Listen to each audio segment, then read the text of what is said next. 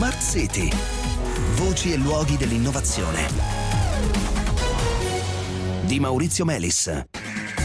Buonasera, benvenuti a Smart City. Potenti e prevedibili sono le onde del mare, un concentrato di energia che di fatto non ha eguali fra le fonti rinnovabili. Eppure anni di ricerche non hanno ancora portato a dispositivi sufficientemente economici e robusti da permettere di utilizzare eh, in modo eh, pratico diciamo, eh, l'energia del moto ondoso come invece si è riusciti a fare col vento e col sole. Il piatto energetico però è ghiottissimo e la ricerca eh, non è certo ferma, anche dove il mare non è dietro l'angolo, come l'Università di Trento, dove andiamo questa sera e dove è in corso un progetto sviluppato dal Dipartimento di Ingegneria Industriale con cui si punta a ottimizzare un dispositivo eh, particolarmente efficiente detto Power Takeoff che svolge un compito eh, cruciale, cioè proprio la conversione dell'energia meccanica, diciamo, delle onde eh, in energia elettrica.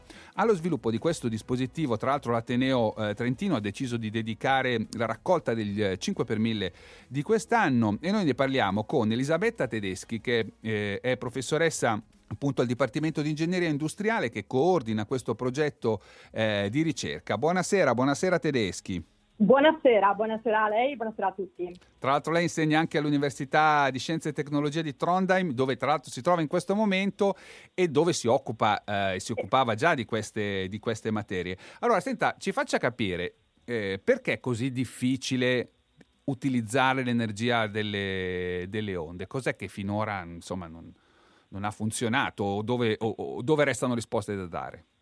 Allora, eh, diciamo che sicuramente l'ambiente marino è un ambiente estremamente, potremmo dire, aggressivo ed estremamente ostile in un certo senso.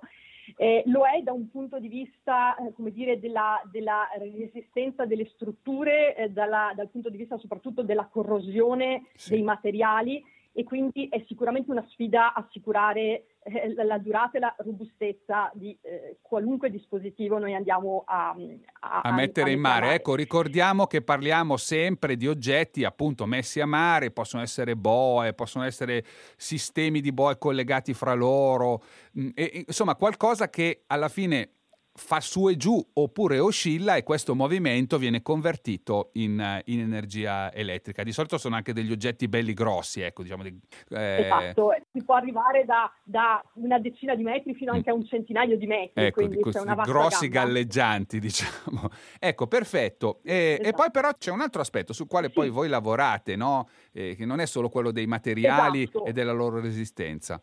No, cioè, c'è un altro aspetto che forse è meno evidente e che secondo me ha influenzato negativamente eh, l'industria del, dell'energia delle onde, soprattutto agli inizi, e cioè ehm, la, la, mancanza, come dire, di un approccio di sistema alla conversione, nel senso che soprattutto all'inizio ciascuno si preoccupava di progettare il proprio singolo componente senza preoccuparsi di quale sarebbe stata l'interazione mm. con gli altri per arrivare all'energia elettrica. E questo è stato un fattore limitante, perché quando poi si mettevano insieme eh, i diversi sottosistemi c'era sempre qualcosa che non funzionava nella sinergia. Okay. E se si scopre quando si eh, mette il dispositivo a mare è troppo tardi. E qui appunto veniamo all'approccio eh, vostro su questo, su questo tema, ce lo spieghi un po'? Allora, eh, la nostra priorità è proprio quella di eh, colmare un po' questo, uh, questo, gap, cioè lavorare sul sistema di conversione, sull'intero sistema e quindi di fatto andare a creare eh, una, una, replica eh, dell'intera catena di conversione, partendo proprio dalle onde, arrivando fino alla rete elettrica, in quello che potremmo definire in qualche modo un gemello digitale sul quale noi possiamo andare a testare eh, diverse situazioni, sia nell'operazione normale del dispositivo, ma anche situazioni potenzialmente critiche o di guasto per vedere gli effetti e minimizzarli. Molto chiaro, eh, in particolare poi però lavorerete su un oggetto che mh, mm, ricordavo nell'introduzione un po' il cuore di tutto questo sistema, no? cioè quello che proprio trasforma una forma di energia oscillatoria o, o, o, o su e giù, insomma, in energia elettrica. Si chiama Power Takeoff, esatto. che cosa ci può dire di più? Allora, il, il Power Takeoff è in un certo senso un po' il cuore di questa catena di conversione, quindi noi andremo, pur creando il modello dell'intero sistema, andremo quasi a zoomare su questo componente che per noi è un componente eh, di tipo completamente elettrico, quindi una conversione direttamente elettromeccanica, da energia meccanica in energia elettrica, e quello che, su cui noi ci focalizzeremo è un approccio modulare al power take-off.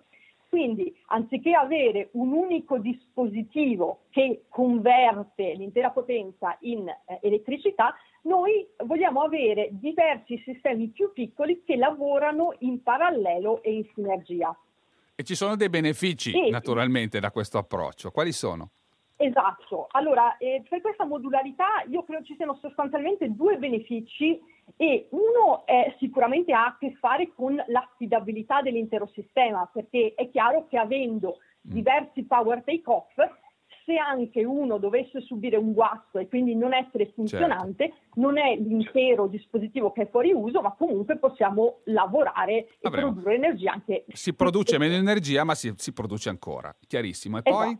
Dopo c'è un secondo aspetto che secondo noi è molto promettente, ovvero il fatto che questi eh, sottosistemi modulari possono collaborare in qualche modo nella produzione di energia e quindi se controllati in maniera intelligente possono fare un po' un gioco di squadra e mm. produrre un risultato che è superiore a quello che avrebbe ciascuno di loro lavorando indipendentemente. Senta, quale sarà l'aspetto più sfidante del vostro lavoro? Allora, eh, sicuramente noi ci, ci, troviamo a dover creare dei modelli di simulazione che devono essere sufficientemente accurati da catturare eh, tutti gli aspetti oggetto Cruciali. dell'indagine, quindi certo. più critici ma esatto, allo stesso tempo anche sufficientemente efficienti da non richiedere un tempo irragionevole e permettere il controllo del nostro dispositivo in tempo reale. Mm.